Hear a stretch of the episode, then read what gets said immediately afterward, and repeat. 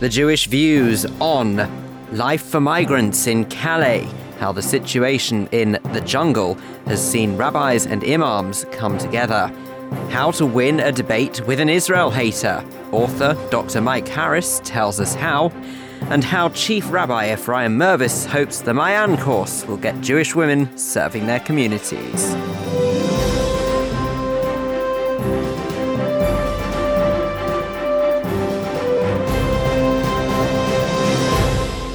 First, with a roundup of the Jewish news this week, I'm Vivian Krieger. A Cabinet Office Minister is to unveil measures to prevent boycotts of Israel by councils and NHS trusts in Britain. Matthew Hancock is on a visit to Israel, where the details are set to be announced, making it easier to take legal action against those behind boycotts. It's also been reported that the measures could apply to universities and student unions. The German Chancellor has called for Iran to recognize Israel. Angela Merkel said it was the only way relations with Iran could be fully normalized. The Israeli Prime Minister, Benjamin Netanyahu, on a visit to Germany, was at her side when she made the announcement. He thanked her for her leadership and emphasized the values that Germany and Israel share. Mrs. Merkel also said Berlin is ready to help with any steps Israelis and Palestinians can take to achieve a peaceful coexistence. The Chief Rabbi, Ephraim Mirvis, has launched an ambitious program aimed at getting highly qualified Jewish women to serve their communities. It's an 18 month long course which will have three parts. One will concentrate on the laws of Jewish family purity. Another will be an academic course focusing on women's health and related medical issues. And a third, taught by the Chief Rabbi himself, will concentrate on ways to innovate adult education projects for United Synagogue communities. The former Israeli Prime Minister Ehud Olmert has begun a 19 month prison sentence for bribery and obstruction of justice. Mr. Olmert, who's 70, was shown on Israeli television walking into the Maasiyahu prison in the center of the country. He was originally convicted nearly two years ago in a wide ranging case that accused him of accepting bribes to promote a controversial real estate project in Jerusalem. And finally, the British Academy of Film and Television Arts has given Angels Costumes the Outstanding British Contribution to Cinema Award. The Jewish family business, which is based in Hendon in northwest London, has been going for 175 years. At the ceremony in the Royal Opera House, Chairman Tim Angel told the audience the recognition from BAFTA was wonderful. That's the news. Now here's Andrew Sherwood with a look at the sport. Thanks, Vivian. Crisis talks to discuss the future of Jewish football have been held, looking to address the worrying decline in numbers of teams, which have halved since 1999. A series of ideas and proposals were put forward to the management committee, including unlimited substitutions, midweek fixtures, changing the format of the league, and setting up a new junior feeder league. On the pitch, Scrabble's relentless charge to the Division 2 title saw them win their 16th straight league win, while all eyes this weekend will be on the two semi finals of the Cyril Annexstine Cup, as FC Team A host North London Raiders A, while Hendon A entertain Oakwood A. And finally, Real Madrid striker Cristiano Ronaldo has received the backing of the Anti Defamation League after he was attacked on social media following an appearance on an advert for an Israeli cable company. Remember, you can catch up on all the latest Jewish sport at www.jewishnews.co.uk.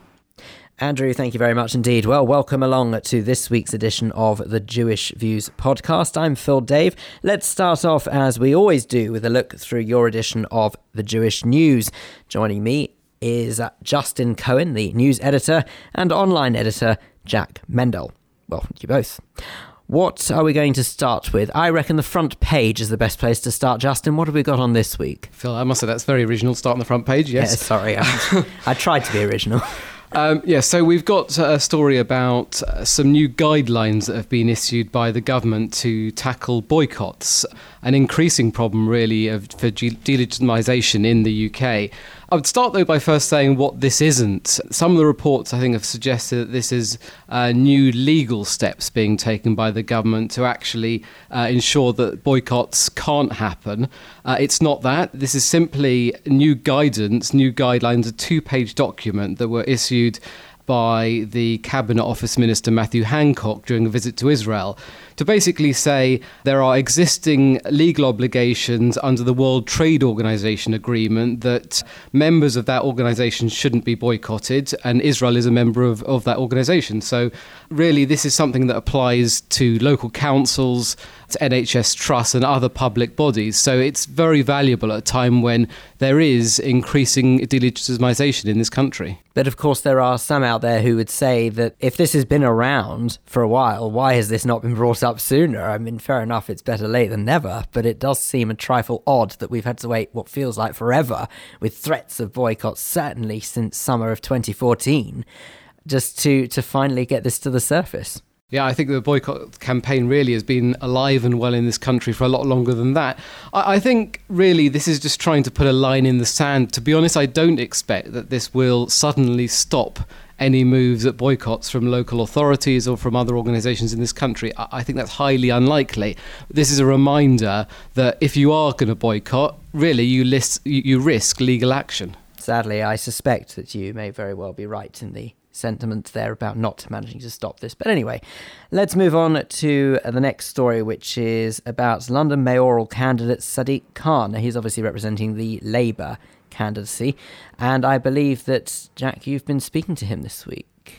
Yes, uh, on Wednesday, I uh, met Sadiq Khan at the offices of the CST, where he was being shown around, and uh, he gave me a really candid interview where he spoke about his former life as a human rights lawyer um, he's been an MP since 2005, but before that, he represented what he said was some unsavoury characters and some people who hold views that made him feel deeply uncomfortable. He was very, very clear throughout his interview that he has never hidden the fact that he was a human rights lawyer and that these views that he represented once upon a time don't represent his current views. He also spoke about tackling extremism and tackling anti Semitism. He said that people who want to spread hate shouldn't be let into the country, and that hate preachers should not be on campus, and that the rise of anti Semitism was deeply distressing and upsetting. Well, on that note, because of his Muslim background, I believe that he said that he could relate to some of the issues the Jewish community has to go through on a daily basis, and that it made him more understanding. I've been the victim of racism I've been the victim of, you know, faith hate. So I understand some of the things that the Jewish community is going through. Everyone can be empathetic, but I've walked in the shoes. I know what it's like. To me, it's personal. So, as you can see, I, I think that that would certainly imply that he is all in favour of multi faith London and that he absolutely will not tolerate any racial hatred of any description. Uh, was, was that the impression that you got when you spoke to him?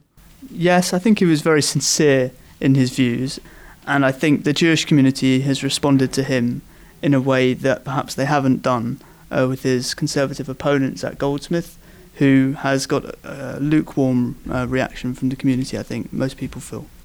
And also, somebody else who's got at best a lukewarm response was, of course, the Labour leader, Jeremy Corbyn, of which he also spoke about. And also, I think he refers back to the time when Ed Miliband was leader, and possibly understanding the reason why Jews maybe haven't voted Labour in recent years in the way they once did. I accept that the Labour Party, you know, is not the in the last two elections the the, the, natural place where Londoners of Jewish faith have placed their vote, and so that's why it's really important for me to spend time understanding the issues, talking to the Jewish communities, listening to them as well, so there you go. Well, that's Sadiq Khan. His full interview is obviously in this week's paper. Now, from one Labour story to another Labour story. Justin, what's this about a, a, Labour club that's got itself into a bit of bother? The Oxford University Labour Club has been dominating headlines, really, both in the Jewish media and the Nationals through much of this week, following the resignation of its co chair, Alex Chalmers. He, he stepped down actually after the university voted to endorse Israel Apartheid Week on Monday night. He said that really things had been deteriorating for a while, and he felt that a good number of members of that club and also uh, left leaning members of un- the university as a whole had a problem, some sort of problem with Jews. These are quite Which is quite a bold claim. So no, ab- absolutely, and, and and it was after that that those claims were actually further backed up by the uh, Jewish Society there that published 24 hours later a list of allegations from people that had approached them in the wake of the Alex Chalmers resignation with further accusations about that club. Now, obviously, we spent much of the summer looking at the left of this country, uh, the left part of the Labour Party, and how they seemed to treat, or parts of it seemed to treat, uh, anti Semitism perhaps on a lesser level than other claims of racism. That was during the campaign of Jeremy Corbyn. There was concern about the way some of his supporters approached anti Semitism. And this is really, you know, reigniting that whole row, that whole focus on the left of the Labour Party. And, and to its credit, the Labour Party has now uh, backed the investigation launched by Labour students into the Oxford affair. I think we'll now have to really wait for the results of, those, of that investigation, which I understand they're trying to complete very, very quickly. The other question, of course, will be whether this is the tip of the iceberg, whether other Labour student bodies have this same kind of problem. But I have to say, as yet, I understand there have been no allegations coming out of other clubs. Well, it certainly is distressing to read anything of this description, and unfortunately, the fact that this has made such main news. This is not yesteryear we're talking about, we're talking about in this day and age. And it just feels like a story that you would have expected to read a long time ago, but not necessarily now. So here's hoping that the Labour Party will indeed get themselves together and, and sort out and stamp out any concerns that the community may have.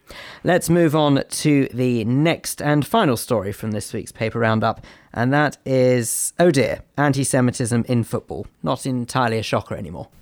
I, I have to say, I didn't know whether to laugh or cry at this story. It's one of my favourites of the year so far basically, uh, on Monday, there were a series of tweets from the press officer at the Bahrain national football team, which drew attention apparently to an Israeli that was heading the campaign of one of the candidates for FIFA president, Prince Ali of Jordan.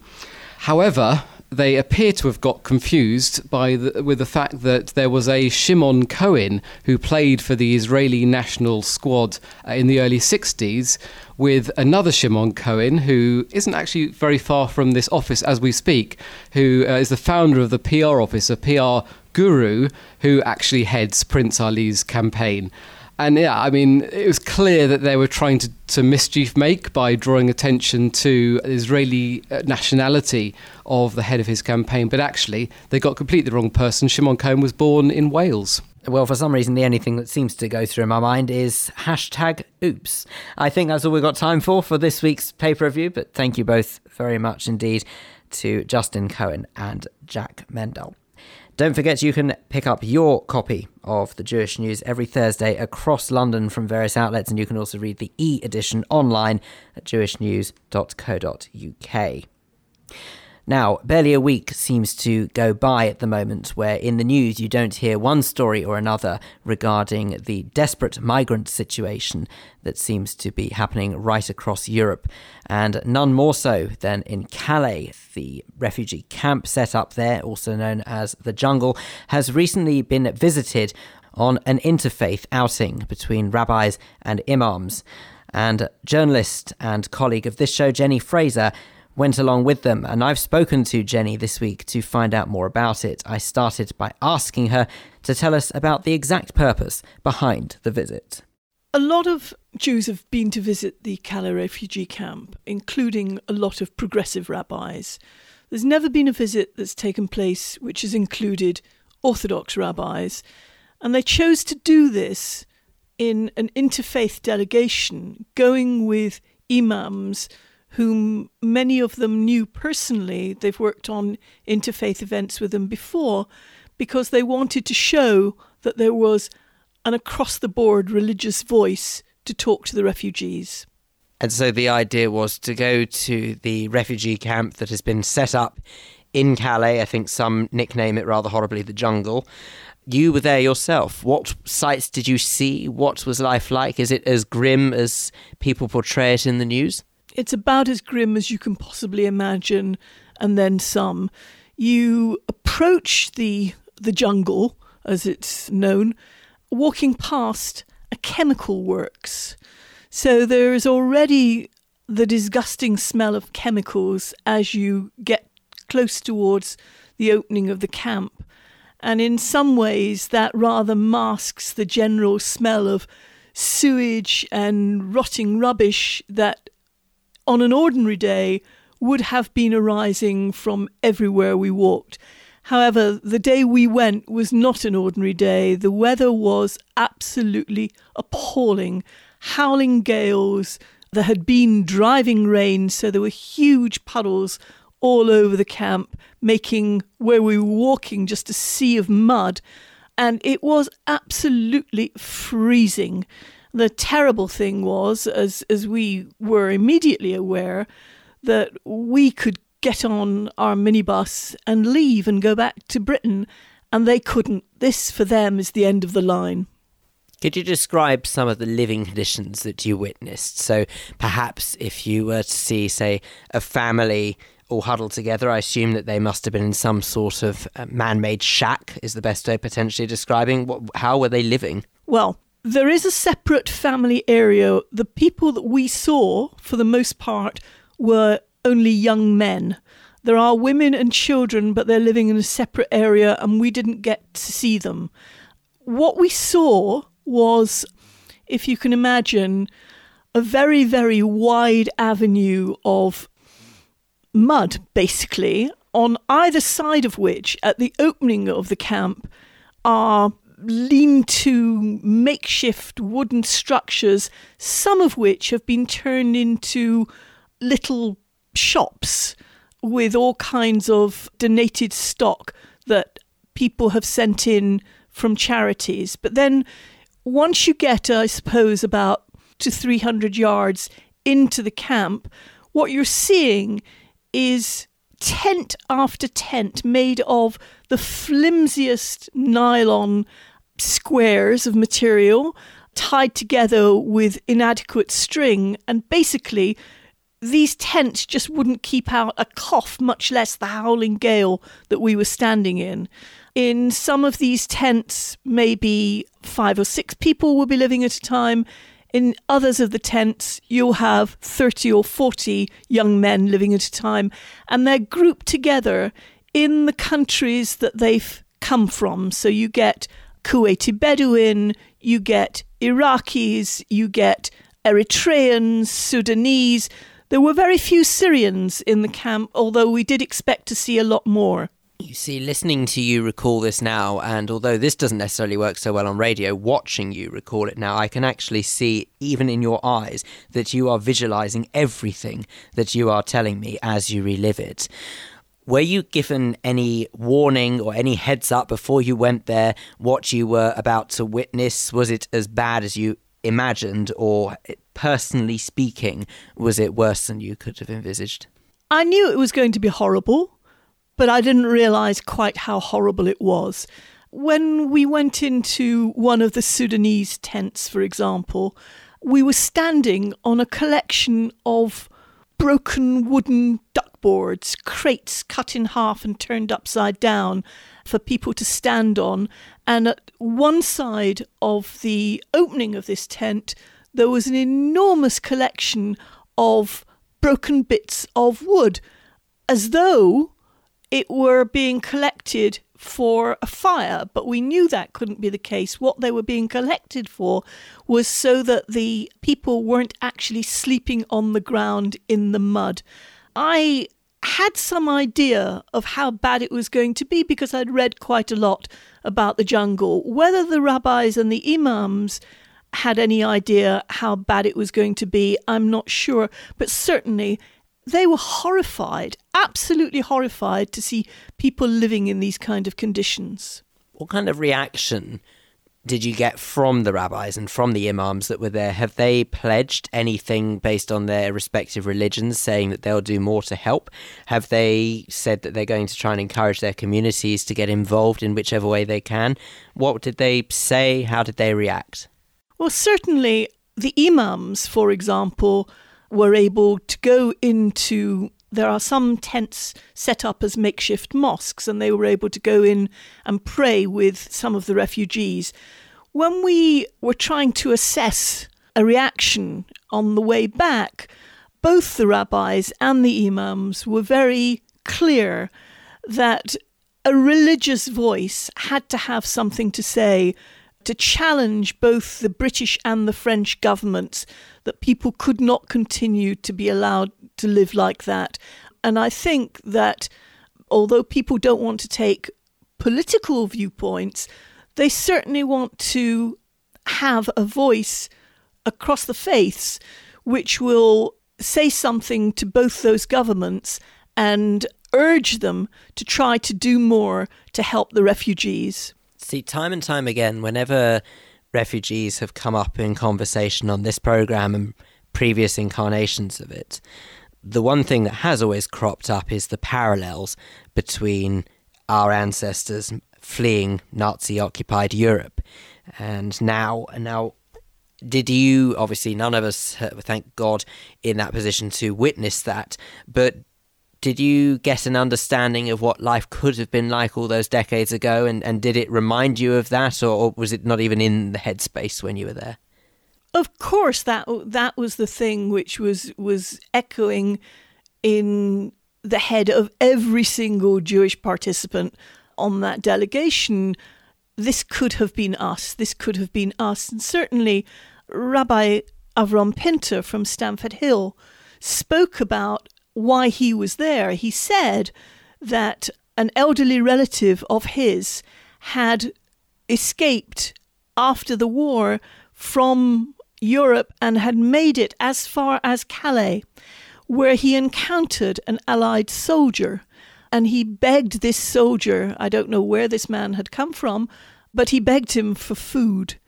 And the soldier's response was, Get away from me, you dirty Jew. And Rabbi Pinter said that this had made the most tremendous impact on him and that he wanted to ensure that such a thing never happened again to anyone. It wasn't a question of doing it as a Jew, it was doing it as a human being. And I think that that was a very profound sense from everybody on the delegation. It spoke to the most human part of us all. We're sitting in your very nice flat in northwest London, and, and so of course now life is back to normal for you and potentially for the people that were left behind at quote the jungle. Life may never be the same again. What what will you personally take away from your time there? I think it was eye opening. I think that it's certainly too easy to skim over some of these newspaper reports and just flip on to the next story which is easier to read. I think that I can do the little that I can by writing about it and talking about it and making other people aware of the conditions. And whatever the rabbis and imams choose to do, I very much want to follow the story. And really, we shouldn't ever have a jungle on our doorstep. Journalist Jenni Frazer talking to me there about the time she spent on an interfaith outing to the jungle, the migrant camp in Calais. You're listening to the Jewish Views in association with the Jewish News. Still to come on this edition, Clive Roslin will be here for our Jewish Schmooze. Today, Clive and Adam will be joined by presenter and voiceover artist Jeremy Jacobs and Ahuva Cohen from the New End Theatre Beyond. And they'll be talking about Israel, and in particular, tackling boycotters. Plus, Diana Toman will be speaking to President of the United Synagogue, Stephen Pack, about the Ma'ayan course, launched this week by Chief Rabbi Ephraim Mirvis. Now, it seems all too often we hear of one notion after the other to boycott Israel and goods produced there.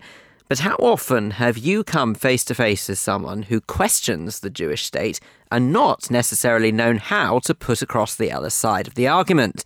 Well, Dr. Mike Harris may just be able to help you with that. He's written a book called Winning a Debate with an Israel Hater. He's been speaking to entertainment and culture reporter Kate Fulton. Kate started by asking Dr. Mike why he wrote the book in the first place.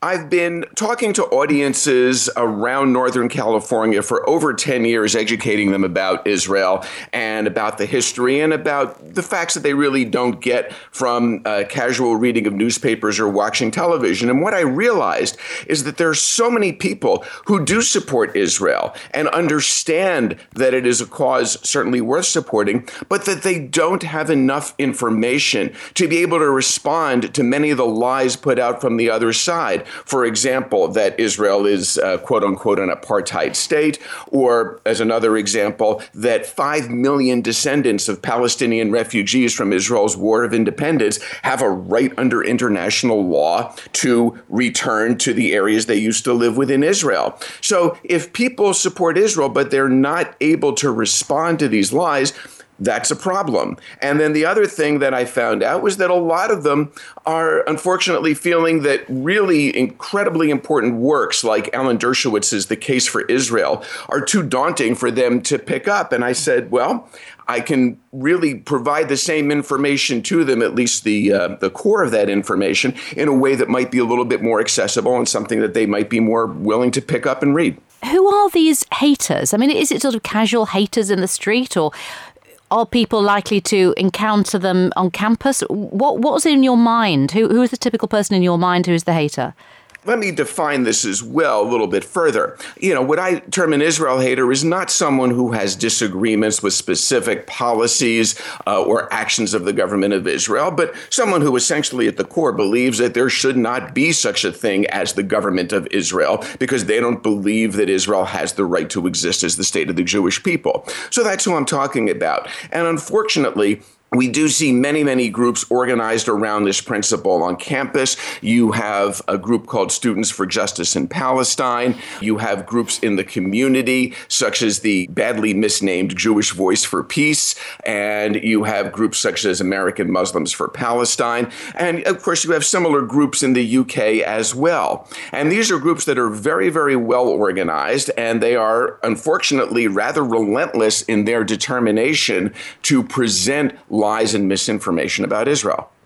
The idea is in the book to encourage a debate. You don't want a sort of hectoring monologue by the pro Israeli supporters, probably the Jewish protagonists. You want a debate. Do you want to encourage a debate. Is that right? Or do we want to just actually just get the facts out there and, and, and silence it? Well, the whole idea of a debate is because people may find themselves in this situation, whether it be on campus or whether it be in the public square. I'll give you an example. About uh, a year ago, I was going shopping at my local grocery store, and there are some people out front who are collecting signatures for an initiative for an upcoming election to ask the government of California to institute an Israel boycott. So you can come across these people in all types of settings. And the point of the debate, as I make in the book, is not to change the minds of these people. You are not going to get them to go, oh my gosh, I never thought of that. And then mm-hmm. they're going to fold up their table and go away. The point is to be able to reach the other people that are around who are going to listen to the conversation and who are maybe going to hear a point of view that's a little bit different from what these haters are out there promoting you're absolutely right that you're never going to, if someone is absolutely stuck on it, and for whatever reason they are Israel hater, usually, well, dare I say it, because they're a bit anti-Semitic, you're rarely going to hear, yeah, that was a that was a great point. You know what? I think I'll change my mind. Now, I understand that, and it probably is the, the fence sitters. But who is the typical person who would come across with these aggressive anti-Israel comments? Well, again, you know, certainly members of those organizations, and these people do take their arguments out to public on campuses in the United States. Every year, you have these events that are entitled Israel Apartheid Week, when you have horrific lies and propaganda presented against Israel. And certainly in our area, Northern California, which unfortunately is a real center of anti Israel activities, you will see these same people organize activities in public off campus as well.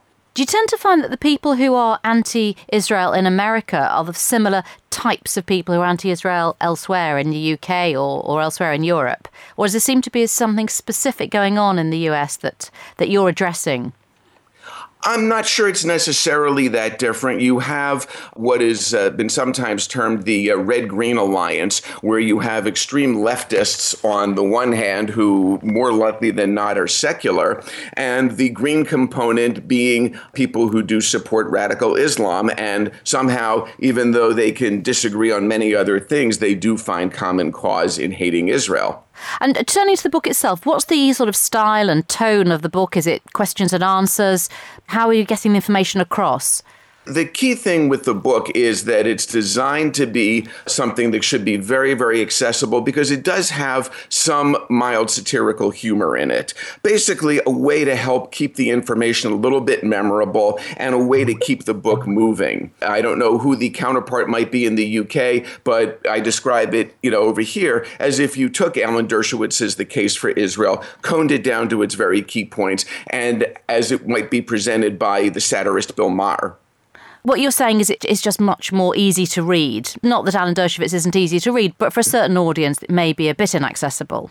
Absolutely. And I encourage people, you know, right in the very beginning of the book, I tell them that when they're done with this book, they really should go read The Case for Israel, or yeah. they should read Dr. Mitchell Bard's Myths and Facts, because this book is simply meant to be a starting point for them.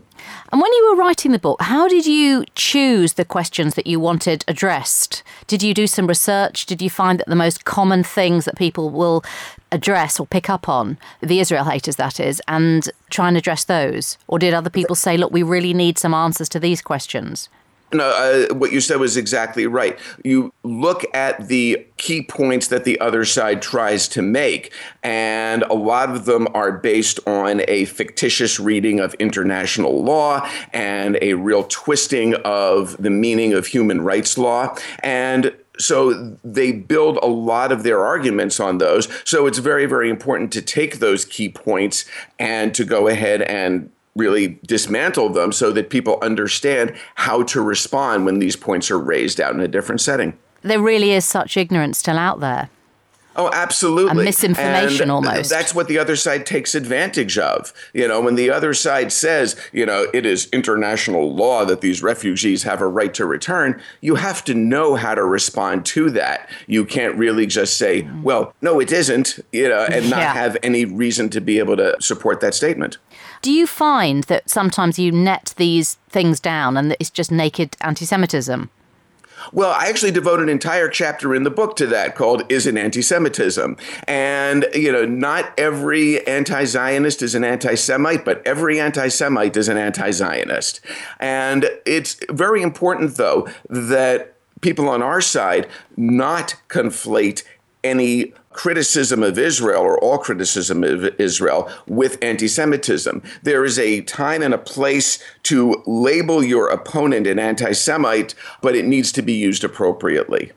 And when one engages in these debates, if they've done well, could there ever be a winner of the debate? Is there something that some kind of resolution at the end of this conversation, or do you normally find they fizzle out, or does somebody actually say, "I've had enough of this"? How does the debate end?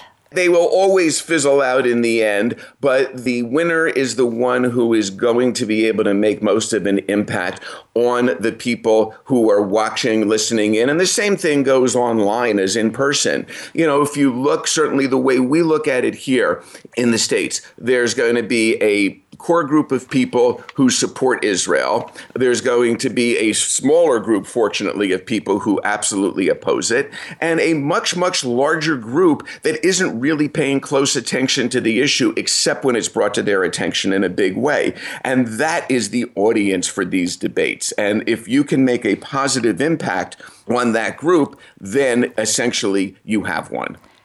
Do you recommend that we should always engage? If you hear someone saying something awful, is it better sometimes just to walk away, or do you think actually engage and knock that on the head with some facts, some knockout facts that are going to just make um, them it sit depends, up? It really depends where you are. And, you know, sometimes these can turn into very, very heated discussions. We do, unfortunately, on our side, have to watch out for considerations of personal safety. But quite honestly, if it's just you and some folks from the other side, and there isn't going to be an audience of that 80%, there isn't really very much point to spending your time engaging that person. It's really only going to be valuable if there's other people of open mind and reasonable intellect who are going to be listening to that conversation whose point of view you can affect positively.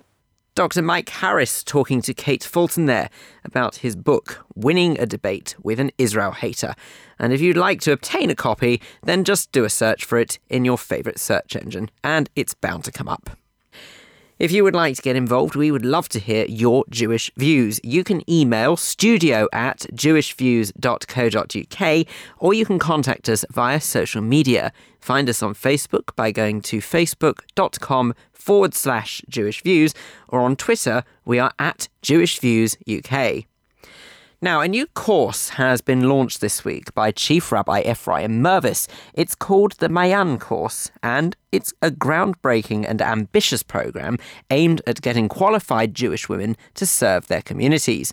Well, community reporter Diana Toman has been finding out more for us, and she's been speaking to President of the United Synagogue, Stephen Pack.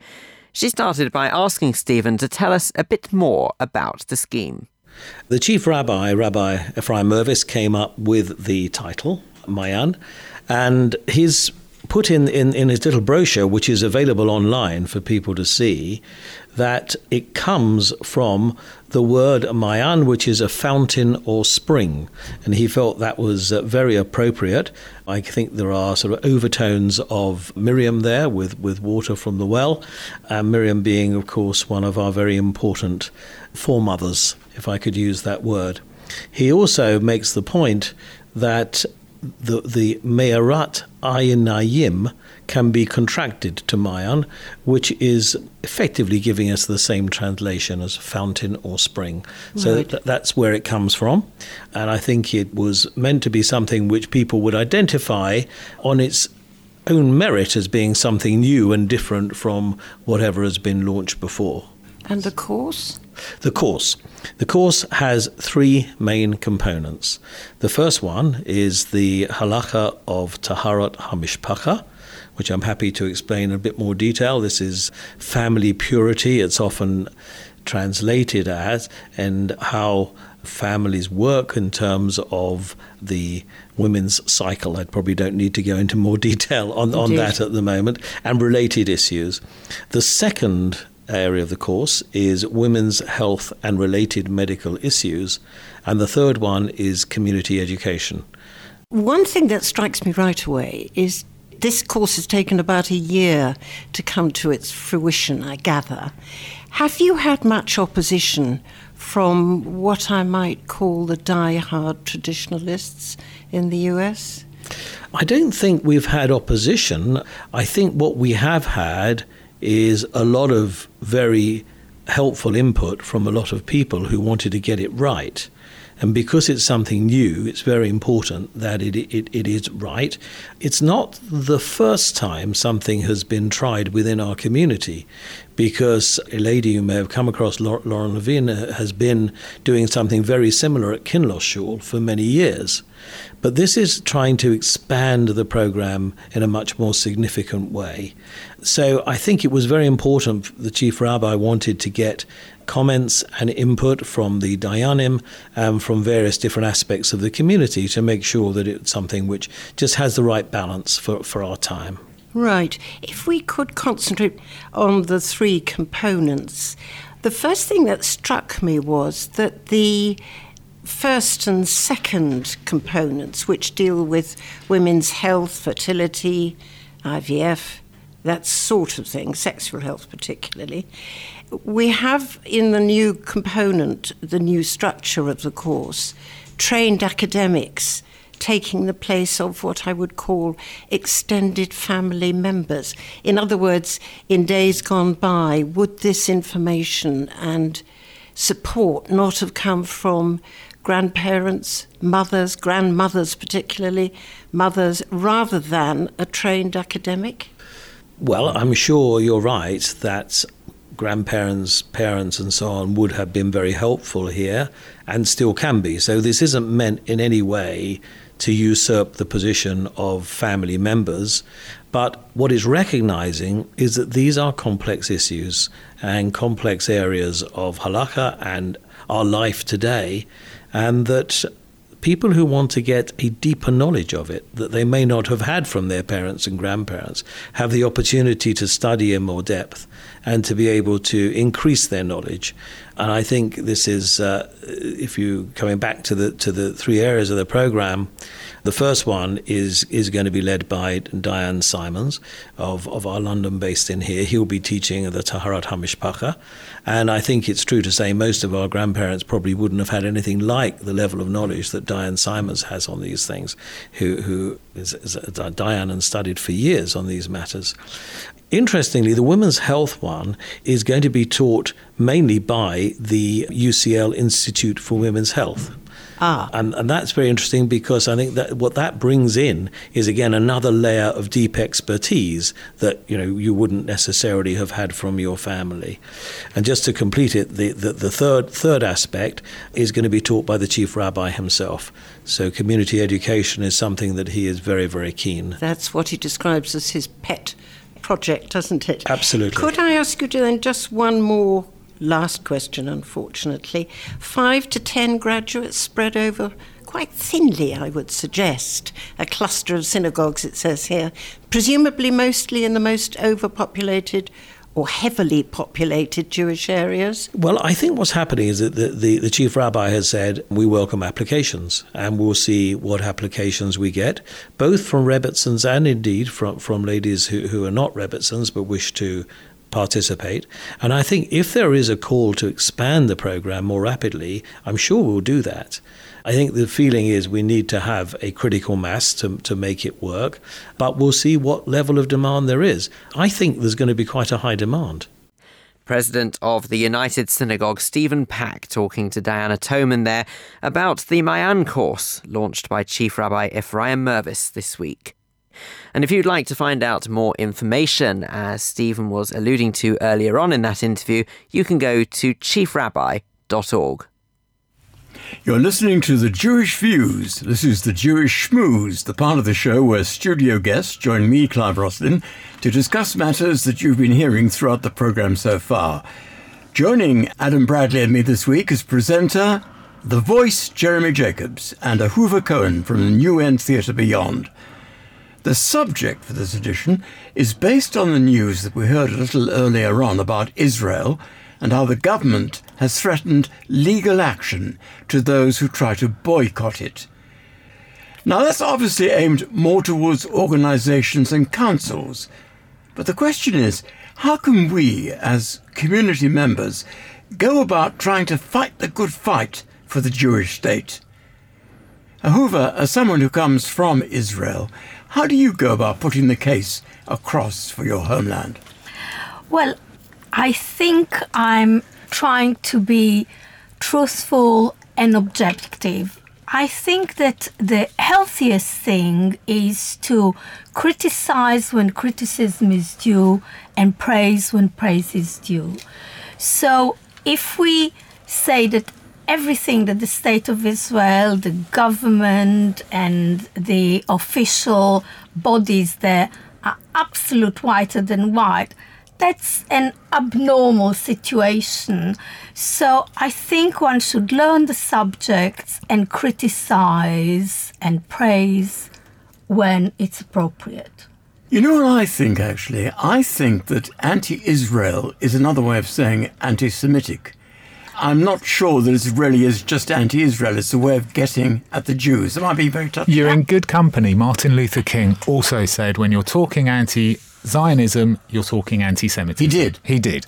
He was pro Zionist and he believed that anti Zionism was absolutely anti Semitism and he was very much against it. And I think the problem, there's a big problem. David Cameron a couple of years ago said that the anti Semites are creating what he called a fuzzy line between anti Semitism and anti Zionism.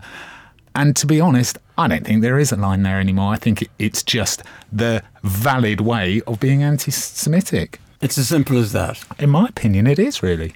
Do you agree with that, however? No, not at all. I mean, anti Zionism is not equated to anti Semitism. And in any case, I think that anti Zionism is a little bit outdated. Where do you see Zionism now in Israel? What is the entity that you called Zionism now in Israel? But I think that's part of the problem, isn't it? That Zionism, what it was, is completely different to anti Zionism. Not obviously they're polar opposites, but what people see as anti Zionism now is not against Zionism. In my opinion, the mass society sees it as a way of attacking Israel, ultimately attacking the Jews. Yes, so the terminology needs to be anti Israel or anti the government, the policies of the government. You cannot be anti Zionism if you cannot define what today in the 21st century is Zionism. It's something that was relevant when the state was established. And it's just fallen by the wayside, and it's kind of new terminologies has got to be addressed. Jeremy, you're being very quiet. Look, anti-Zionism, as far as I'm concerned, is just that. Well, Zionism is a, is a has been hijacked by certain, mainly by the left in this country, and is, and I agree with Adam completely here. It is a way of having a go at Israel and having a go at the Jews, as we've seen in the past few days. Israel is a liberal, is a functioning liberal democracy, right? So it's surrounded by an organisation in cahoots with Turkey, maybe not, which is turning the Middle East into a slaughterhouse. You have problems there, you have problems in Jordan, you have problems in Iraq, and yet all we hear from the left in this country is how disgusting Israel is. I'm sick and tired of it. I've put up with this nonsense for 30 or 40 years now. You know, it's enough. We can call it anti anti Zionism, anti Israel. To me, it's anti Semitism. I'm, I'm in accord with Adam. Isn't Zionism just the right for Jews to have a homeland? Yes, which they do. They do have the homeland. Because The question- anti Zionism isn't refusing the right of Jews to have a homeland, it's refusing the existence of Jews. It's refusing them the opportunity No. to sell product, to export product. No, that's what- that's it- not it- Zionism. it- the products is related to the borders of Israel. So the borders of Israel are debated. So we have to be very, very precise. We cannot just say they object to the products of Israel. The territories are still not Israel. It's they want to annex it, but there is no agreement. There is no agreement that this is Israel. It is in every paper it's referred to as territories, and it has got a different law than the law in Israel. So you see, one shouldn't blur the lines. This is where I call, I don't say that I'm honest, I'm quoting other people. One has got to be honest to the truth. I do hear what you're saying, Ahuva, but I think what was anti Zionism historically is not the same as present day anti Zionism. Because mm-hmm. I think it's been so Exactly. skewed Exactly. that now anti Zionism is almost a legitimate way of attacking Jews. Yes, I agree. It's yes, it, because then people can say, hopefully, I'm not being anti Jewish, I'm being anti Zionist. But of course, they probably are being anti Jewish. Did you experience any anti Semitism which was expressed as anti Zionism? Did you experience it yourself? I yourself? have, on- which is yeah. very interesting for me to hear. and it's very much on social media where I find anti Zionism and people start by expressing their feelings about the unfairness of the treatment of the disputed territories. But as the diatribe flows, it's just an attack on the Jews and everything they do, their existence. I mean, my issue here is it's definitely a phenomena that's growing. But I don't know what to do about it. What, what do we do? What do let, we? How, do let we? me tell you, the, the, there is a well-known broadcaster. I shan't name him. But he's I a think good you friend. should. He's a good friend of mine, funnily enough. But he always says to me, "I know you're Jewish, But it's not really the Jews that I feel bad about, it's the Zionists. And I know that what he's really saying is, you're different from the other Jews. It is the Jews that he's anti. He would be very upset if he thought that I, I thought he was anti Semitic, but he is. And he uses this this other way of saying anti-Zionism because it makes it it's quite different according to him, but it isn't. But if and anti-Zionism, if it isn't anti-Semitism, then why, when the troubles in Israel flare up, mm. why do Jews all over the world become affected by it negatively? I'm not an Israeli. Most of the Jews in Britain aren't Israelis, but anti-Semitism rose as soon as people disagreed with what Israel were doing. Huh. Now, how do we separate? Because clearly they have merged. How do we separate? I don't know whether two? you can, Adam. I don't know hmm. whether I don't know if you can at all. What concerns me, taking the, the conversation a bit further, there's all sorts of problems going on in Malmö at the moment in Sweden. You've got large in, in, influx of, of people from Iraq and from the disputed territories and elsewhere settling in Sweden you know, and elsewhere in Western Europe. You know, what's going to happen in the future? You know, I mean, we're sitting here in our little comfortable studio in northwest London who knows what's going to happen in in the future if, if more and more people, displaced people from the Middle East, settle in this country as immigrants? That's what concerns me. Mm. It should concern all of us. But at the same time, a great number, and Israel keeps keeps it quiet for obvious reasons, but a great number of refugees from Syria are, have been settled in Israel. Well, how many? Oh, great number. I well, can't give you the number. 500, 1,000, 10,000? I really don't know the number, but I know that there are because I've been told it from very good sources. It was also in, yeah, okay. in Jewish newspapers. I'm, I'm, not saying, I'm not saying it's a, good, it's a bad thing. Of course. It's a good thing. It's a good thing. What I'm saying is there is an element of people who, from those areas who, will be, who are settling in, in Western Europe, as we have seen in Belgium, in France, and elsewhere, Germany, possibly here and any future, future in the future, they may cause trouble. Uh, the vast majority, from you have to yeah. say, have a very legitimate right to be refugees and to be ah, accepted into in, our society. That's an interesting one. However, that's an, that's an interesting one. A, a, legal right or a legitimate right? A human right. Okay. A human right. Just think back to the to the time when, when the Nazis were throwing Jews out of out of Europe. I don't think you can compare. I don't think you of can course you can compare it. Well, then why don't these people go to Saudi Arabia or Algeria?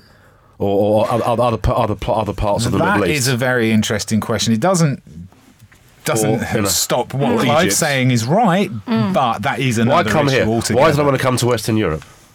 In fairness, the life is probably a better life. yes, I think it probably is. I would, and, I would like to go back there to what Ahuva said mm. earlier, which I think tackling anti-Zionism is something you said about how and, and it's so true. And my experiences on social media arguing against anti-Semitism and anti-Zionism showed this so so clearly that when I just showed support for Israel and their actions and their right to defend, I was attacked left, right, and centre.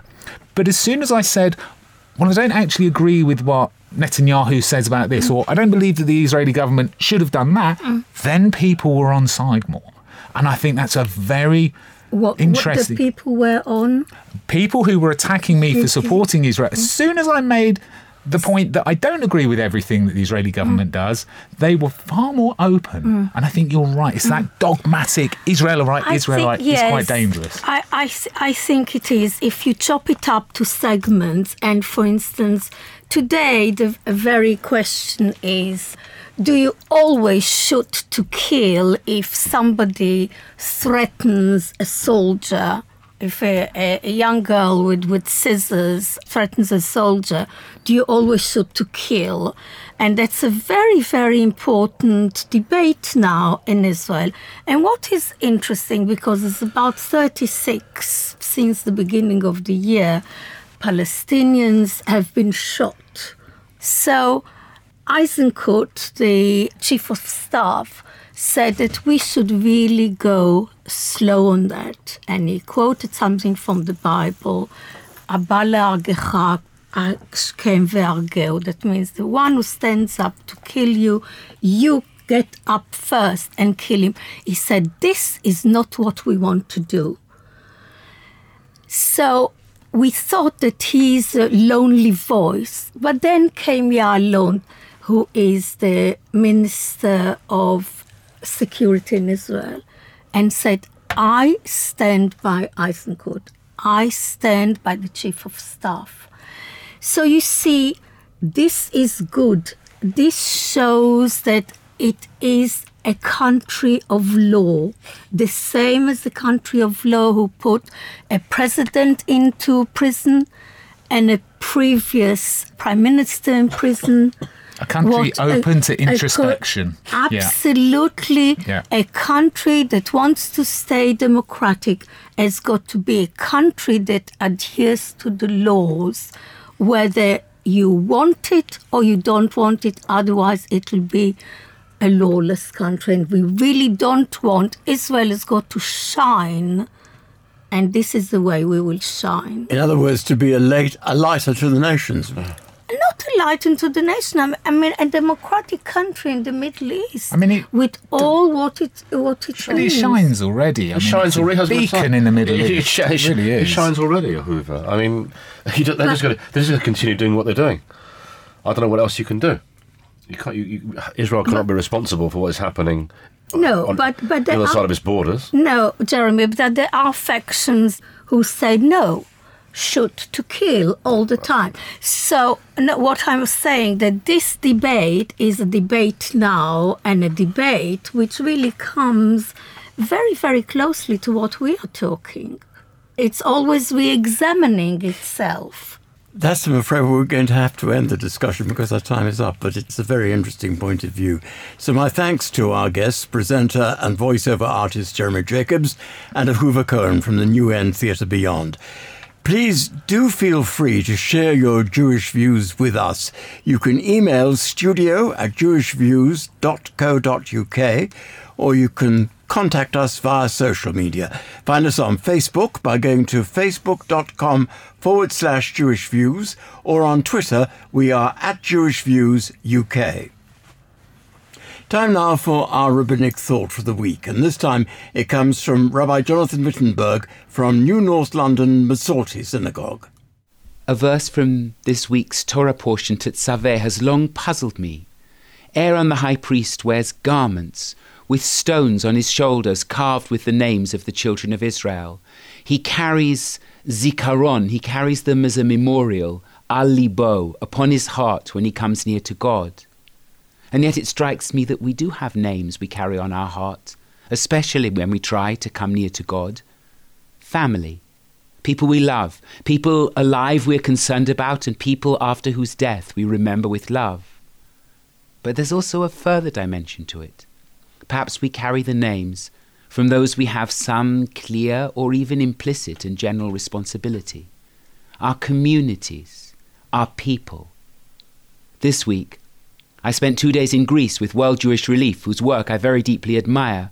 One day in Athens, another on the shores of Lesbos, learning how refugees come ashore from the water, and those, thank God, who've escaped drowning are then helped out of their life vests and prevented from getting too cold, taken by buses to where they register, and then go on to Athens for the long journey to try to find a new home, a future for their children, free from war, violence, and destitution.